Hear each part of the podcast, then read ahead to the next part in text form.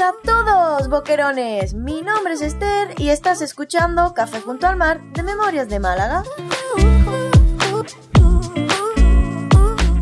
Bienvenidos a nuestro episodio número 6 de esta iniciativa de Memorias de Málaga, con el que vamos a dar inicio a una nueva sección temática centrada en los pueblos malagueños. Vamos a ir completándola poco a poco con futuros episodios. Todo ello para que conozcáis mejor los rinconcitos más afamados de nuestra tierra, pero también para descubrir aquellas zonas más remotas y desconocidas que ni siquiera los propios malagueños sabemos que tenemos. Nosotros vamos a haceros de guía de información útil, para que cuando visitéis tales lugares, porque estamos seguros de que os encantarán cuando lo comentemos, sepáis todo lo necesario para planificar vuestra futura visita. El primero con el que vamos a abrir este apartado es de interior y está considerado como uno de los pueblos blancos más bonitos de España. Famoso por su miel de caña y su herencia morisca, nos estamos refiriendo a Frigiliana. Si quieres saber más sobre este pueblo, quédate. 3, 2, 1, ¡empezamos!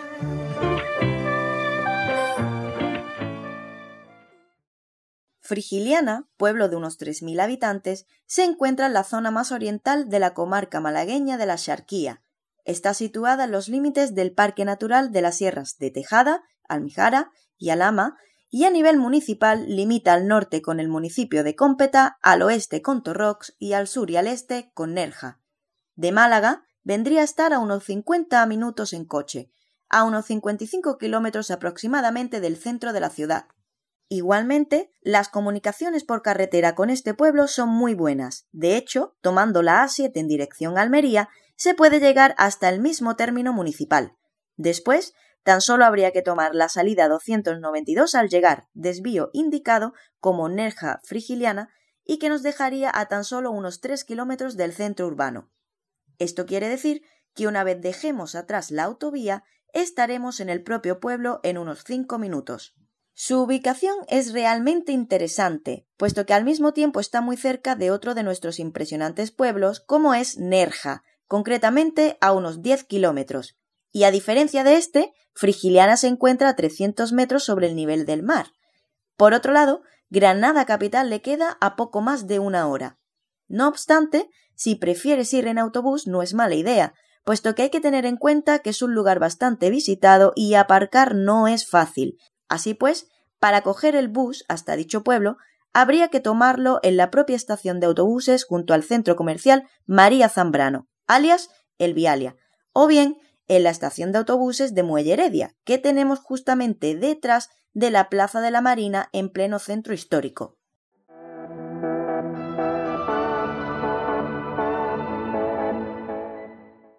¿Qué ver en Frigiliana?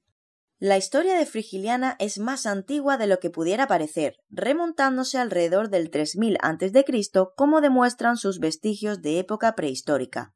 No obstante, su existencia está marcada por el paso de diferentes civilizaciones, como por ejemplo los fenicios, fundadores de Málaga, caracterizados por ser grandes navegantes y comerciantes, los romanos, a quienes parece que incluso debemos el nombre Frigiliana, porque procedería de la unión de la palabra frexinios y el sufijo ana, lo que vendría a significar algo así como la villa de Frexinius, personaje del que no se sabe nada, o por supuesto los musulmanes, de quienes tienen especialmente hondas raíces y cuesta mucho menos ver su influencia, sobre todo al prestar atención al trazado urbano del pueblo. Dicho esto, vamos a haceros nuestras recomendaciones culturales sobre qué ver y qué hacer en Frigiliana. Paseo por el casco antiguo.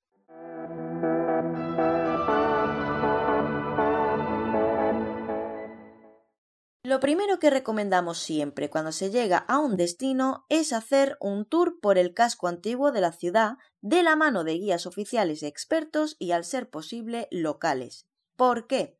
Pues porque de esta manera tendréis una primera toma de contacto con el pueblo que os ayudará a ubicaros. Así que, por un lado, podréis sacarle un mayor jugo a cada monumento o lugar reseñable y por otro, porque el guía podrá daros las indicaciones pertinentes que necesitéis, especialmente a nivel gastronómico, como dónde comer o qué comer. Su casco histórico, dentro del cual se encuentra el célebre barrio mudéjar de Barribarto, está declarado como conjunto histórico artístico, y no es para menos si tenemos en cuenta que es uno de los cascos históricos de origen árabe mejor conservados de toda España, con sus típicas calles empedradas y calles empinadas, recovecos, casitas blancas y flores, se ha convertido en el verdadero símbolo de Frigiliana. De hecho, entre sus calles más emblemáticas se encuentra la famosa Cuesta del Apero, lugar de la foto típica que podréis encontrar en cualquier postal o blog que hable sobre Frigiliana. Aquí también será donde encontréis un mosaico que da fe de que este pueblo es uno de los pueblos más bonitos de España. No obstante, el inicio de este conjunto histórico lo dará los Reales Pósitos, edificio del siglo XVIII donde se encontraban los hilos para almacenar productos de granel.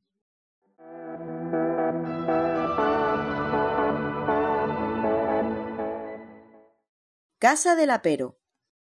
Este emblemático inmueble fue construido a principios del siglo XVII como granero, caballerizas y almacén de útiles de labranza. Sin embargo, en los años 90 fue reconvertido en el centro cultural Casa del Apero, que alberga la Biblioteca Municipal, el primer Museo Arqueológico de la Xarquía, sala de exposiciones, el archivo histórico y, muy importante, la oficina de turismo. Es por ello que, si necesitáis cualquier tipo de información, como por ejemplo saber cómo llegar a un sitio determinado, eh, saber sobre empresas de visitas guiadas, de transporte, turismo verde, fiestas, etcétera, etcétera, este es vuestro lugar.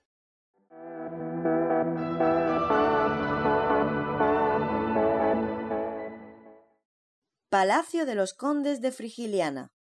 Este lugar también es conocido como el Ingenio, y aunque cuenta con un aspecto propio de un palacio renacentista, en su interior alberga la famosa fábrica de miel de caña Nuestra Señora del Carmen, la única fábrica de miel de caña de toda Europa.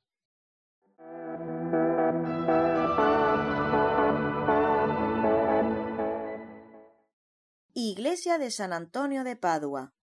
Se trata de la iglesia principal del pueblo, edificada en el siglo XVII y reformada un siglo más tarde.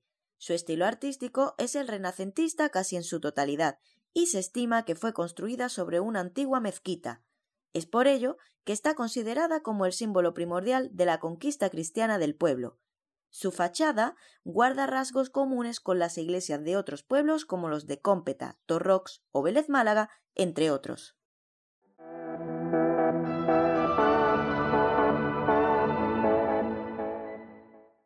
Miradores.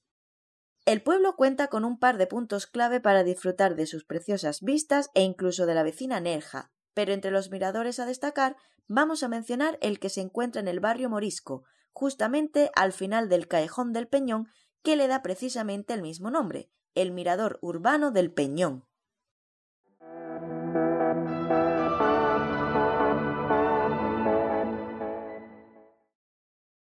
De entre los festejos más emblemáticos de nuestro pueblo podemos resaltar tres el Día de la Cruz el 3 de mayo, el Día de la Miel y el Festival de las Tres Culturas. Vamos a conocerlas un poco más. Día de la Cruz. Esta festividad tiene lugar el 3 de mayo y al igual que en Frigiliana se celebra en otros lugares tanto de Málaga como de Andalucía en general, estando muy arraigada en Córdoba. Sus orígenes son algo confusos, puesto que unos dicen que se hallan en las fiestas paganas que buscaban conmemorar la llegada de la primavera, mientras que otros afirman que sus inicios están vinculados a las fiestas romanas, y con ello el descubrimiento de Santa Elena de la Cruz verdadera. Sea como sea, es una festividad alegre y colorida en la que los vecinos engalanan las calles con coloridas cruces y elaboradas escenografías a base de flores, todas ellas localizadas en diferentes puntos de la urbe, por la tarde, la banda municipal de música hace acto de presencia junto con la panda de verdiales y la agrupación de coros y danzas de la zona, para ir visitando todas las cruces mencionadas. Tras ello, y el homenaje a la cruz de la plaza de la iglesia, se da inicio a la verbena en este mismo entorno que se prolonga hasta bien entrada la madrugada. Día de la Miel. Esta festividad surge por primera vez en el 2014 como una propuesta del ayuntamiento para incluir a Frigiliana en la amplia oferta de fiestas gastronómicas existentes en la provincia, con la diferencia de que la miel de caña de esta zona es un alimento más que venerado en Andalucía. Realmente, esta celebración no cuenta con un día fijo para su festejo, pero tiene lugar a finales de abril. En este día, el ingenio y su plaza homónima toman todo el protagonismo, y es aquí donde se llevan a cabo diferentes tipos de actuaciones que tienen lugar durante todo el día, hasta el anochecer. Asimismo, los visitantes y locales pueden degustar de una gran variedad de platos elaborados con miel de manera gratuita. Por otro lado, se ponen puestos de artesanía y además se convocan concursos de pintura y fotografía a razón de esta fiesta. El Festival de las Tres Culturas. Esta propuesta tan interesante nace en el 2006 con la intención de promocionar a Frigiliana con un evento turístico de renombre y que consiguiese calar en la provincia, lo que ha sido todo un éxito. Se trata de conjugar en una misma celebración la historia de las tres culturas más importantes que hemos tenido en nuestra tierra, musulmanes, judíos y cristianos. Todo ello se hace a través de una amalgama de actividades muy diversas que van desde el ámbito gastronómico, como la ruta de la tapa, hasta teatros callejeros o conciertos en la Casa del Apero, pasando por espectáculos de fuegos artificiales o talleres, entre muchos otros. La celebración tiene lugar a últimos de agosto y cuenta con una duración de cuatro días. Teniendo en cuenta estas festividades, nuestro consejo es ir en agosto para poder ver el Festival de las Tres Culturas, que es el que, desde nuestro punto de vista, nos parece mucho más interesante. Además, ir en verano en general tampoco es mala opción, puesto que Nerja y sus playas están bastante cerca. Si no, otra fecha interesante es primavera, puesto que podréis disfrutar del aspecto que las flores le dan al pueblo. No obstante, el invierno tampoco es que sea un impedimento para visitar Frigiliana. Eso sí, recordad coger una chaqueta.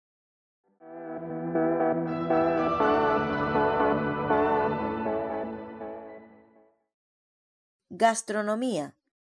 Para reponer fuerzas tras el recorrido a pie por los lugares más destacados y para completar la experiencia turística, vamos a haceros mención de una pequeña selección de platos típicos de Frigiliana. Las berenjenas con miel de caña. Ya hemos hecho alusión a la fama de la miel de Frigiliana, ya que se trata de la única productora de Europa de la misma, y no hay nada que combine mejor con ella dentro de la gastronomía andaluza que las berenjenas fritas, plato precisamente de orígenes árabes y judíos. Migas. Como buen pueblo de interior, también es muy típico las migas a base de pan y harina de maíz, acompañadas de pescado fresco, hortalizas, chorizo o morcilla. Un plato contundente cuyo sabor suele ser más sabroso en los fríos y lluviosos días de invierno. Choto. Esta carne se prepara frita y normalmente o bien al ajillo o incluso haciendo uso de salsas tan exquisitas como la de almendras arropía y marcochas. La arropía se trata del caramelo más conocido de la charquía, aunque siempre se recomienda degustarlo en frigiliana por razones obvias, pues está hecho a base de miel de caña. Y en esta misma línea estarían las marcochas, que son palomitas con la misma miel. Mencionados los platos, solo nos queda deciros que podréis encontrar bares y restaurantes repartidos por todo el pueblo, pero, por daros más indicaciones, os diremos que en Calle Real y en la Plaza de las Tres Culturas hay gran cantidad de este tipo de establecimientos.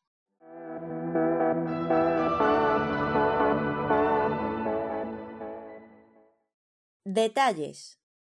Como todo buen turista, no podemos olvidarnos de la compra típica de recuerdos, y parece ser que las tiendas de souvenir se suelen concentrar en la calle Real, la vía principal del centro histórico y en calle San Sebastián. Entre los detalles más tradicionales de Frigiliana nos encontramos con las jarapas, la artesanía de esparto, las calabazas de agua y la cerámica andaluza. Y por supuesto, a nivel culinario, hay que hacer mención del producto autóctono estrella, la miel de caña, con la que también se hace una mermelada exquisita.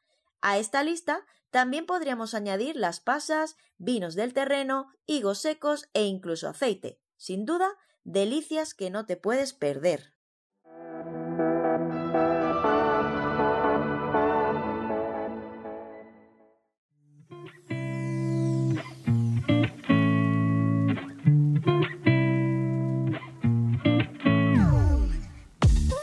Como podéis ver, que Frigiliana sea uno de los enclaves más afamados y visitados de Málaga es completamente comprensible y bien merecido.